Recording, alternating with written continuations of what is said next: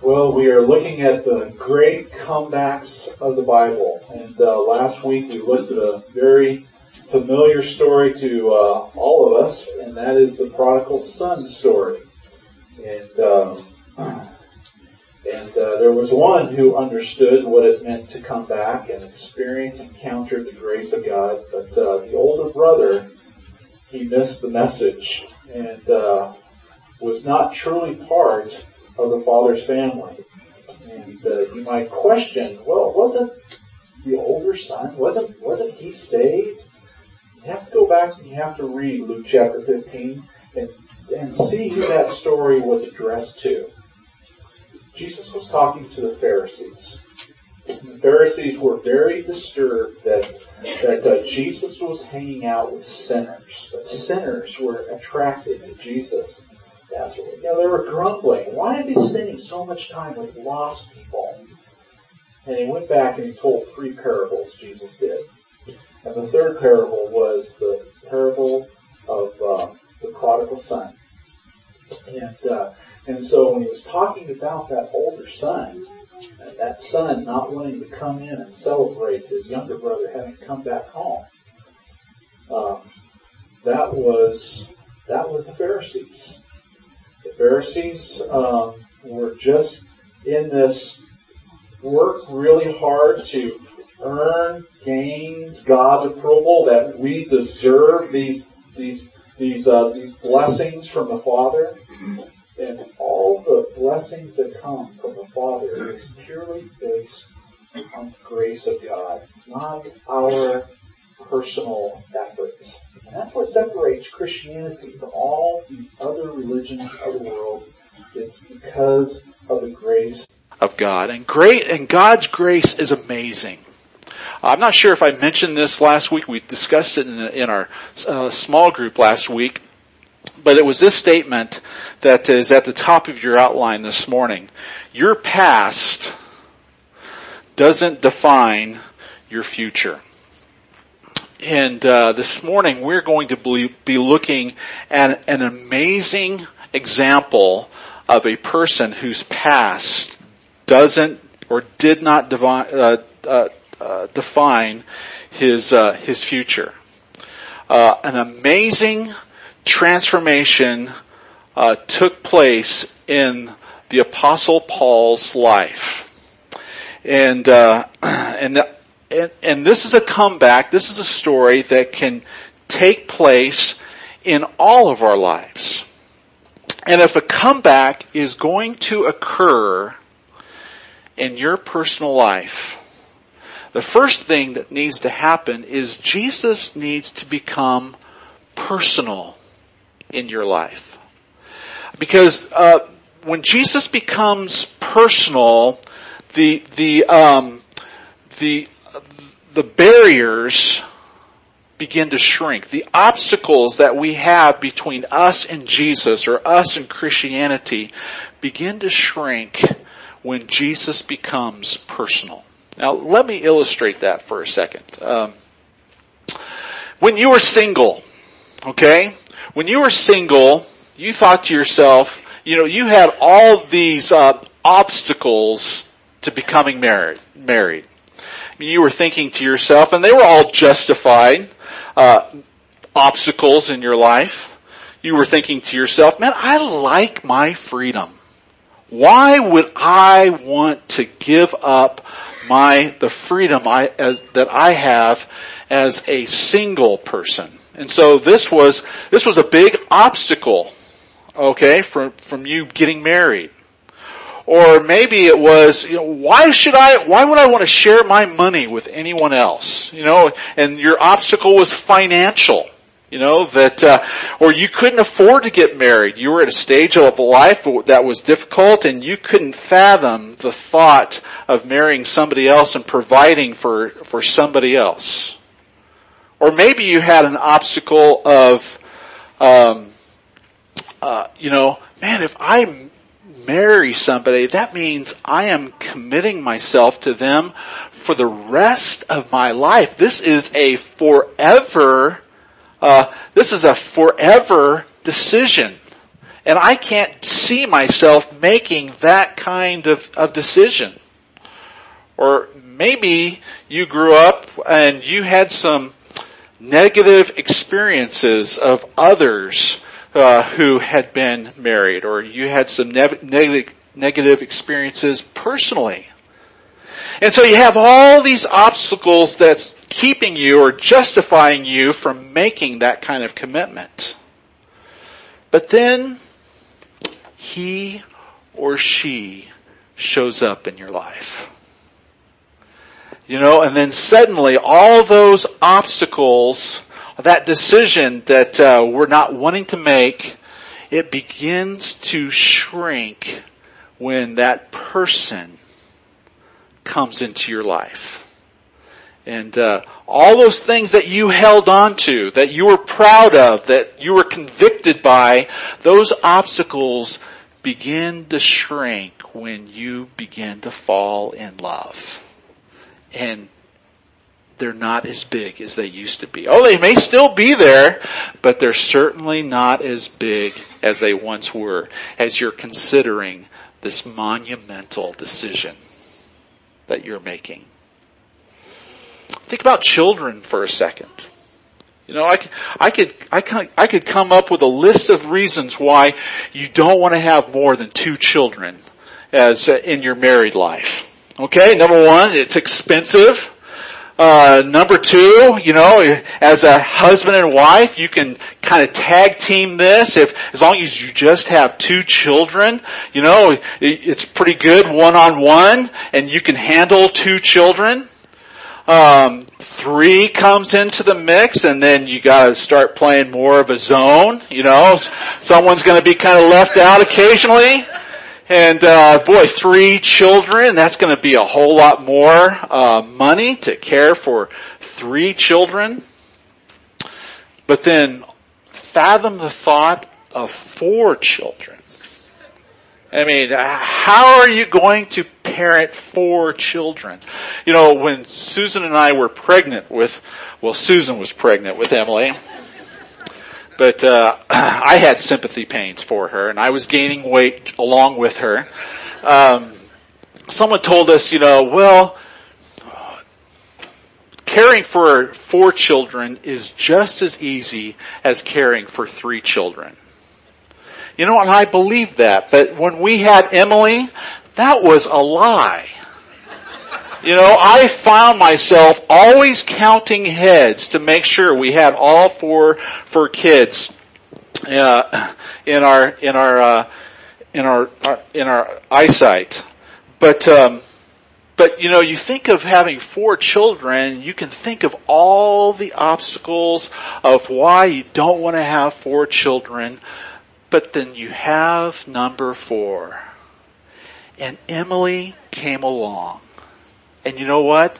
That, that, um, that obstacle of all the reasons not having four children, when Emily came into our family, all those obstacles shrank because it became personal.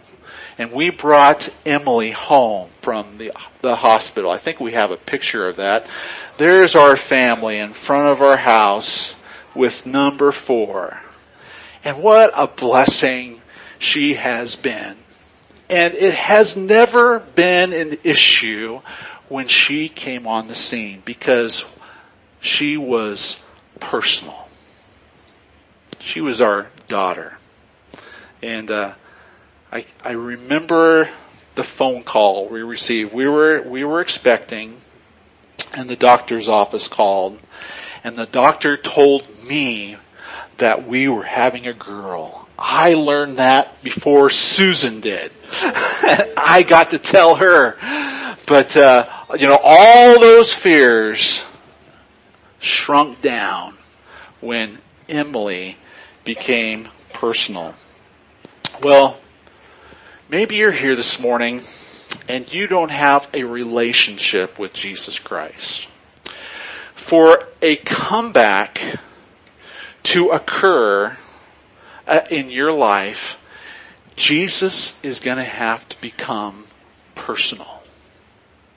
we're going to be looking at the Apostle Paul this morning. His name uh, was both Saul and Paul.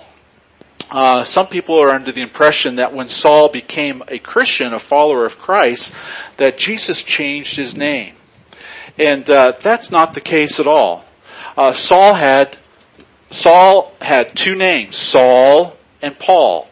Saul was his Jewish name, and uh, and being a Pharisee and uh, working among the Jews, uh, Saul went by his Jewish name. But he also was a citizen of Rome. He inherited this from his father. And so the name Paul is a Latin name, and uh, and this is what he used as a Roman citizen. But but he had two names, and uh, before he came to Christ, he was going by the name Saul primarily because he was working with the Jews primarily. But uh, Paul had some huge obstacles in his life uh, in keeping him from becoming a Christian. Do you have some obstacles in your life that's keeping you from making that decision for Christ? I heard the testimony of um, of a man this week who uh, had given his life to the Lord about four years ago, and uh, and he had some real obstacles growing up uh, as as a young boy. His mother had been married six times. And uh, the the last relationship that she was in, um, his stepfather, his sixth dad, was a very abusive man, but claimed to know Christ.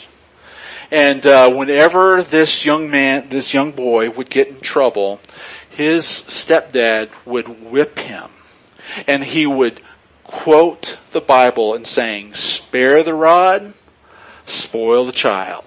And he didn't want his boy to be spoiled. And whenever that young man came home from school with either F's or U's on his uh, report card, uh, he would be physically abused by his dad. Uh, one day when he was 12 years old, he came home with from school with straight F's and straight U's. And he knew that he was going to get the whooping of his life. And he did.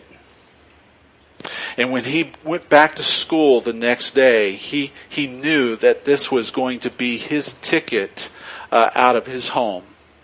And it was. When uh, school authorities saw what uh, had happened uh, on his body physically, uh, he was removed from the home, never to live with his mom or that abusive stepdad dad again. He only saw his mom one more time, and uh, this was uh, in his early twenties, and she was dying of cancer. And he was notified, and he was able to go to the hospital and uh, tell his mother one last time that he loved her before she passed away. But Christianity was a huge obstacle in his life because of this abusive stepfather. He saw Christians, he saw Christianity or, or people who claimed to be followers of Christ as harsh or, or cruel or strict or exacting. This was his, this was his concept, his picture of what Christianity was like. But then later on in his life, late 40s, early 50s, he grew up to be a successful businessman. Uh, he was he had the largest uh, he was the largest West Coast distributor of pornography uh, here uh, in California. There was other, one other large dis- distribution center that was on the East Coast, and between the West Coast and the East Coast, these were the largest in the world. He was highly successful. He had all the money uh, that the, that could buy whatever he wanted to, and he spent foolishly, he spent lavishly.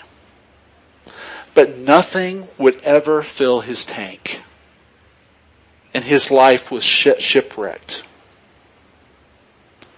And someone who was a Christian who knew him said, you know what? You need to give your life to Jesus Christ. And he had nowhere else to turn. He had all these obstacles, but he decided to run to Jesus. And Jesus became personal to him for the very first time. And in Jesus becoming personal, all these obstacles that he had erected in his mind shrank. And he was able to cross that threshold of faith. Jesus wants to be personal in your life. He wants to be your shepherd. And I don't know what's been transp- transpiring in your life. I, I don't know if you've gone through a series of rejections or whatever in your life, but God understands. And He wants to take you right where you are and be personal. Be that shepherd. I've got a video I want to share with you right now. Uh, how many grew up on a farm? Just a couple of us. So you'll understand the message of this, this video. For most of us, we haven't. But there are some great stories in nature. I want you to hear um, uh, this story uh, from the farm. Go ahead, Stephen. Let's turn off the lights. This morning we had a beautiful new set of twins, you see right here behind me. This is their mama. They're both together little boy and a little girl. But I want you to notice something. Uh, see what Mama's doing right there? Somehow this morning, before I got here, Mama got separated from this little girl. And now Mama has decided to reject that little girl. So that means, guess what? The shepherd gets to take his little lamb home and raise it. Which is going to make my little son Truett really happy because he wants to bottle raise a lamb. But I saw a lesson in this and I want to share it with you. Sometimes in our life, someone who's really important to us, who means a lot to us, who we think our survival depends upon that person, they reject us. They, re- they turn their back on us and they leave us alone. They won't let us have the milk that we think we need. They won't feed us. They won't groom us. They won't even clean us off. This little lamb is nasty. She's been born for half a day and her mama hasn't cleaned her off. And as you see, she's butting her. And now she's afraid of her. And oftentimes we wonder, why did that person who was so important to me, did they leave me? Why did they abandon me? Why are they hurting me? Why are they rejecting me?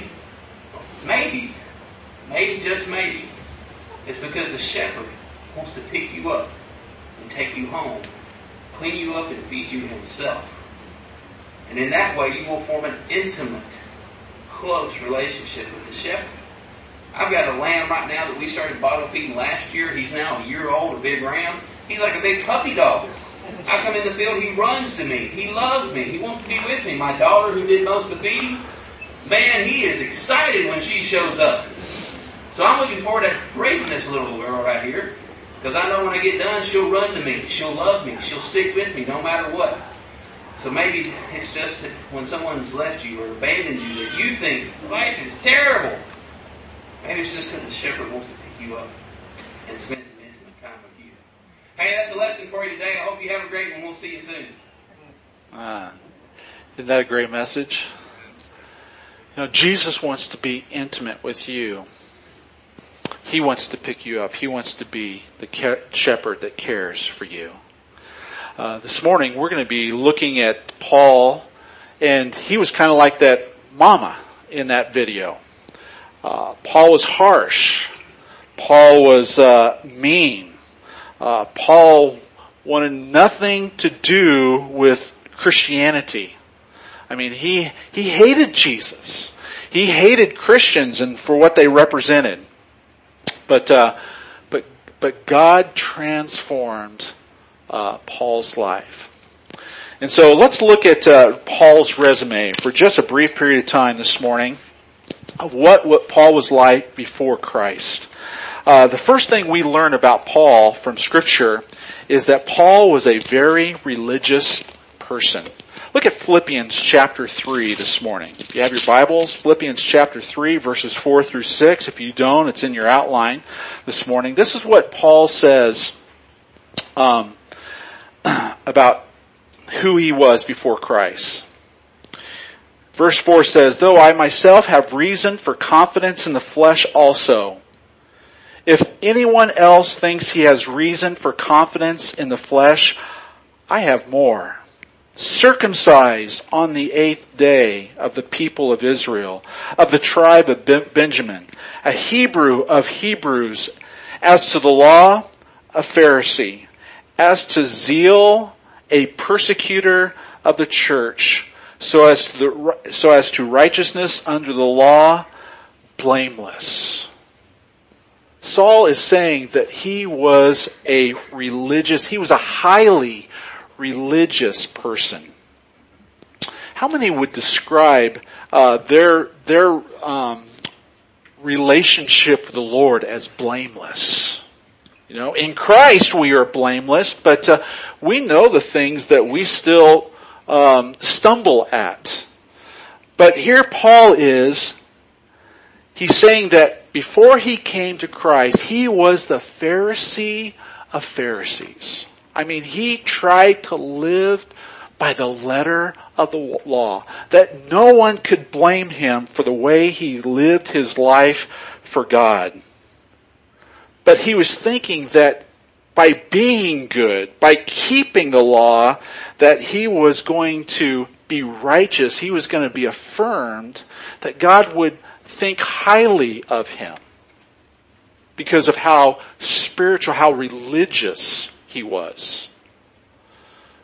But in Paul's encounter with Jesus on the Damascus Road, uh, Paul, Jesus confronts Saul and Jesus says, Saul, why are you persecuting me?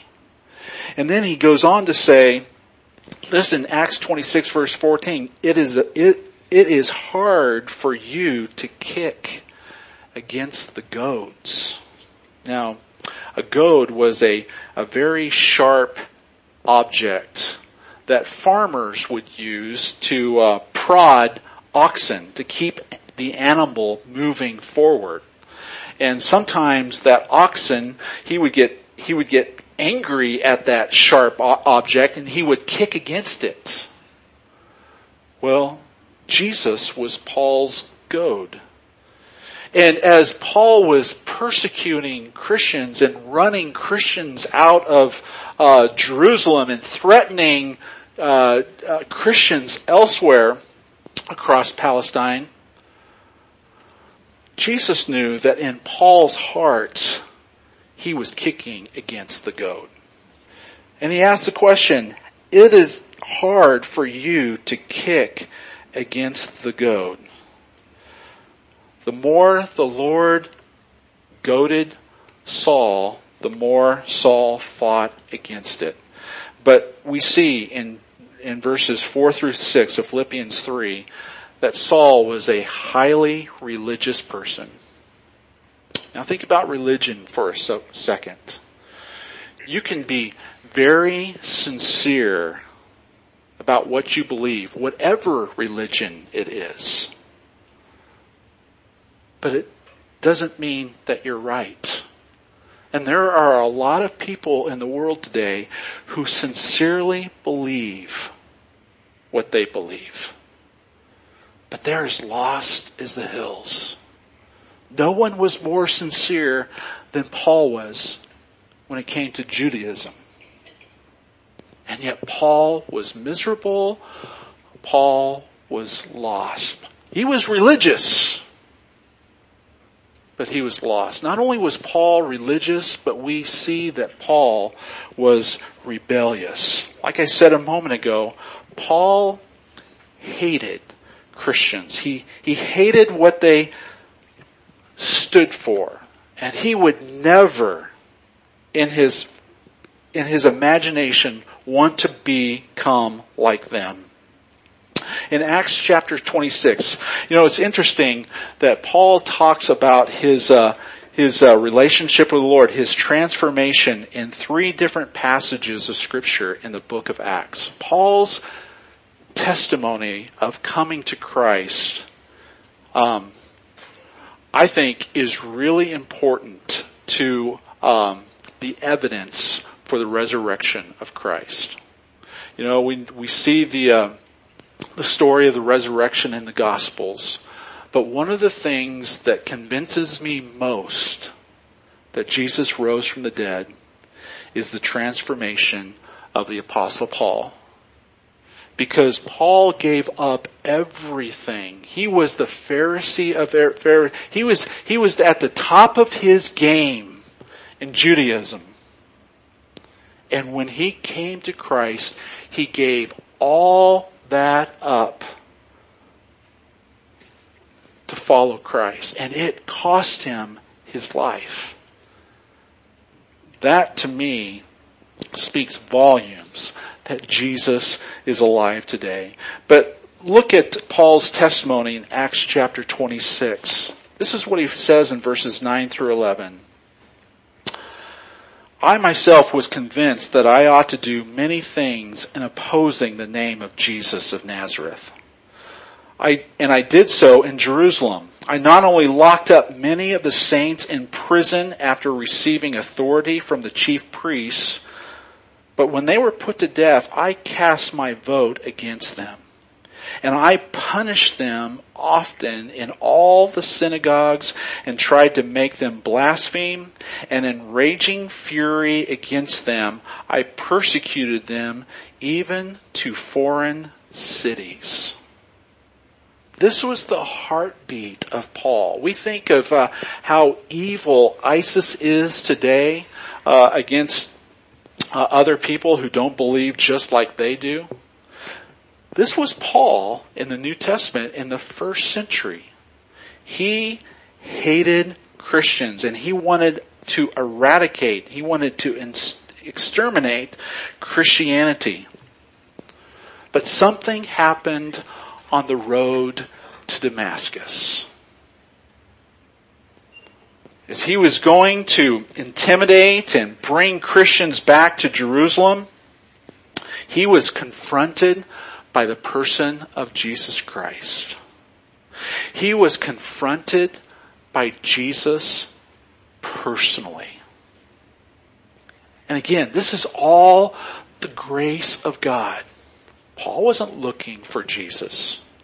Paul didn't believe in Jesus. Paul was very familiar with Jesus. Paul and Jesus were probably around the same age. Paul probably witnessed some of the miracles, some of the teachings that Jesus was doing publicly before his, his crucifixion and resurrection. And on going down that road to Damascus, he's confronted by Jesus spiritually. And Jesus asks the question, Saul, Saul, why are you persecuting me? What do you mean, Jesus? Who, who are you in the first place? And Jesus said, I am, I am who you are persecuting. Paul wasn't going to Damascus to persecute Jesus. Jesus has ascended. He's at the right hand of the Father. Jesus isn't around. It's not about you, Jesus. It's about your followers, people of the way. And Jesus says, Saul, why are you persecuting me? Think about that for a moment. This is how closely Jesus identifies himself with the local church. The local church is the body of Christ. Saul was persecuting Christians. And Jesus says, no, you are persecuting me. Jesus is becoming personal with Paul. And if there's going to be a comeback, that occurs in your life, like it did in Paul's, Jesus has to become personal. That doesn't mean that the obstacles are going to go away. There's always going to be obstacles in your life when it comes to Christianity. But when Jesus is personal, those obstacles shrink because your shepherd holds you. Nobody saw this coming. Think of the Christians who were in Damascus. Do you think that they were praying for Saul's salvation? Probably not.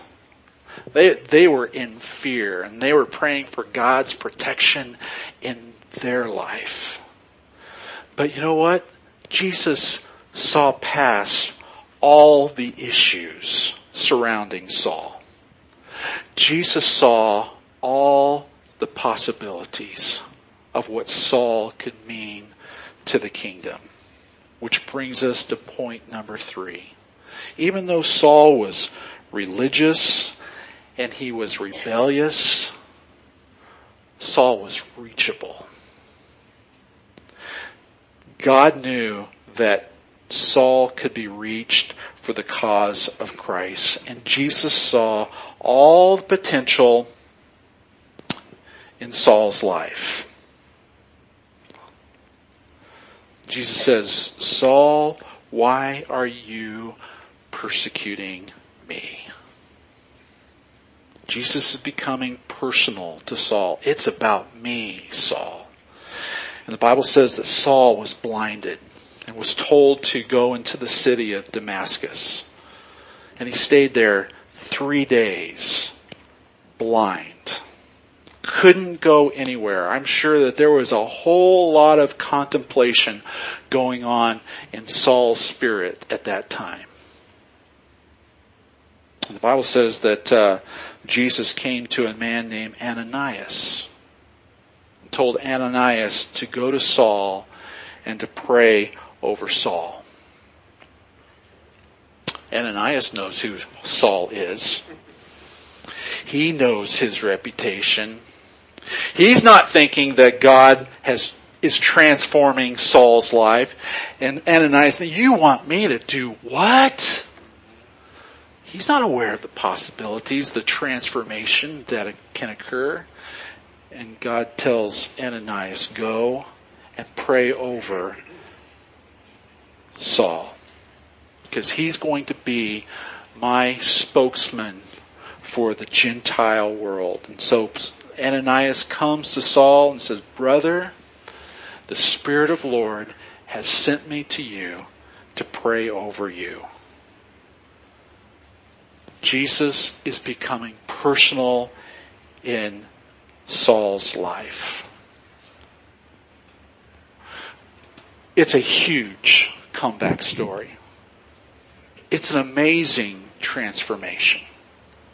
And this is what happens in people's lives when Jesus becomes personal.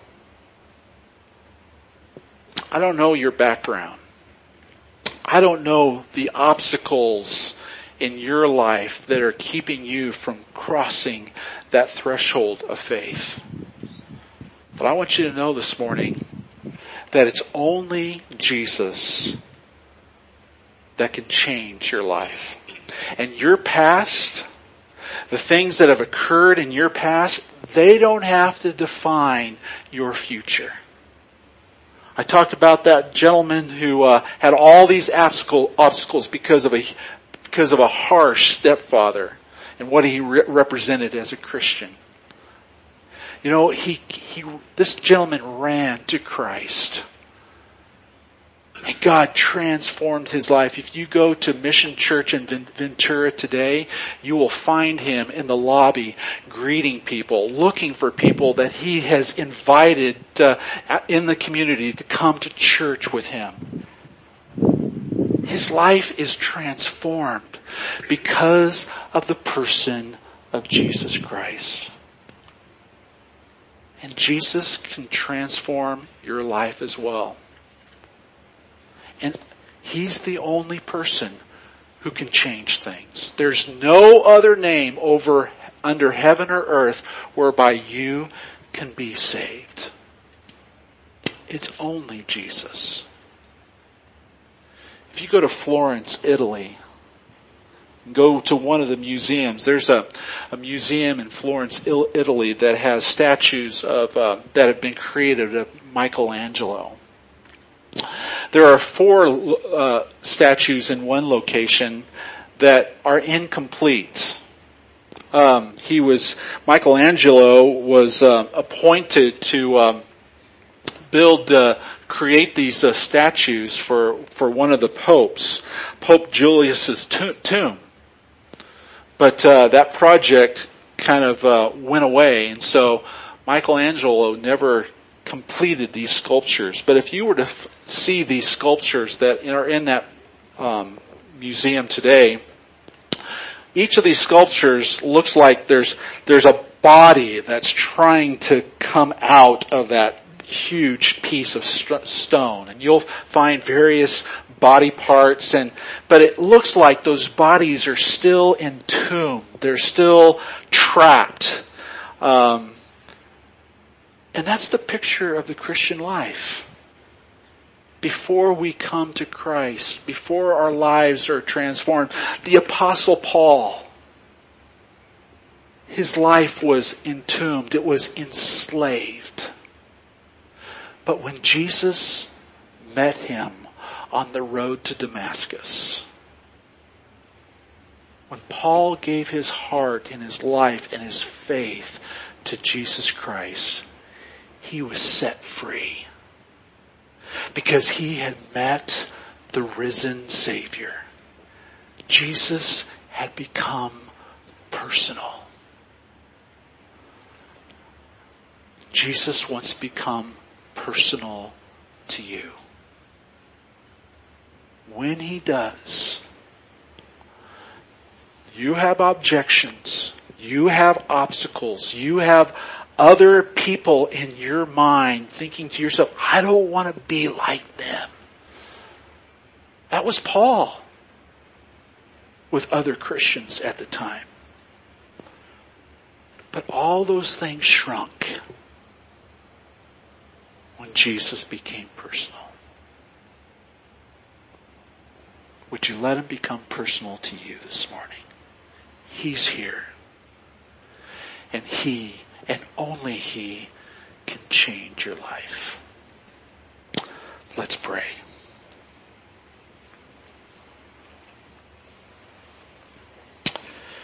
Lord, your word says in Ephesians chapter 2, for by grace have we been saved through faith. And it's not ourselves. It's a gift from you. It's not by what we do. Because we have nothing to boast about. Paul understood that grace. Because he wasn't looking for it. He didn't deserve it he was living at his absolute worst. But Jesus saw all the potential. My friend, God sees all your potential this morning. He wants there to be a great comeback occur in your life. It's only going to happen by the grace of God. quit kicking against the goad. Whatever you're pursuing, you know it's not working. It's not filling your tank. It's not fulfilling your life. Only Jesus set the captive free. Father, I know you want to be personal to each and every one of us. If there's one here this morning who's struggling to cross that threshold of faith, God, become personal to them. May they allow you to become personal. And may you shrink the obstacles. And may they know that they need you and may they run to you this morning. That they might be cared for by the shepherd.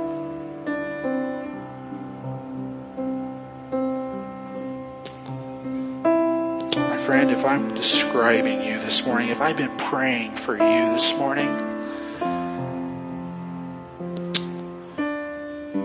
would you give your heart and life to Jesus?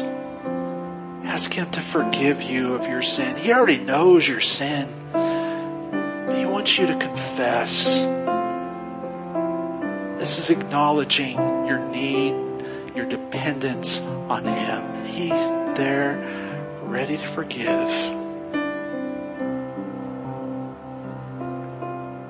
Transform your life just like He transformed the Apostle Paul's.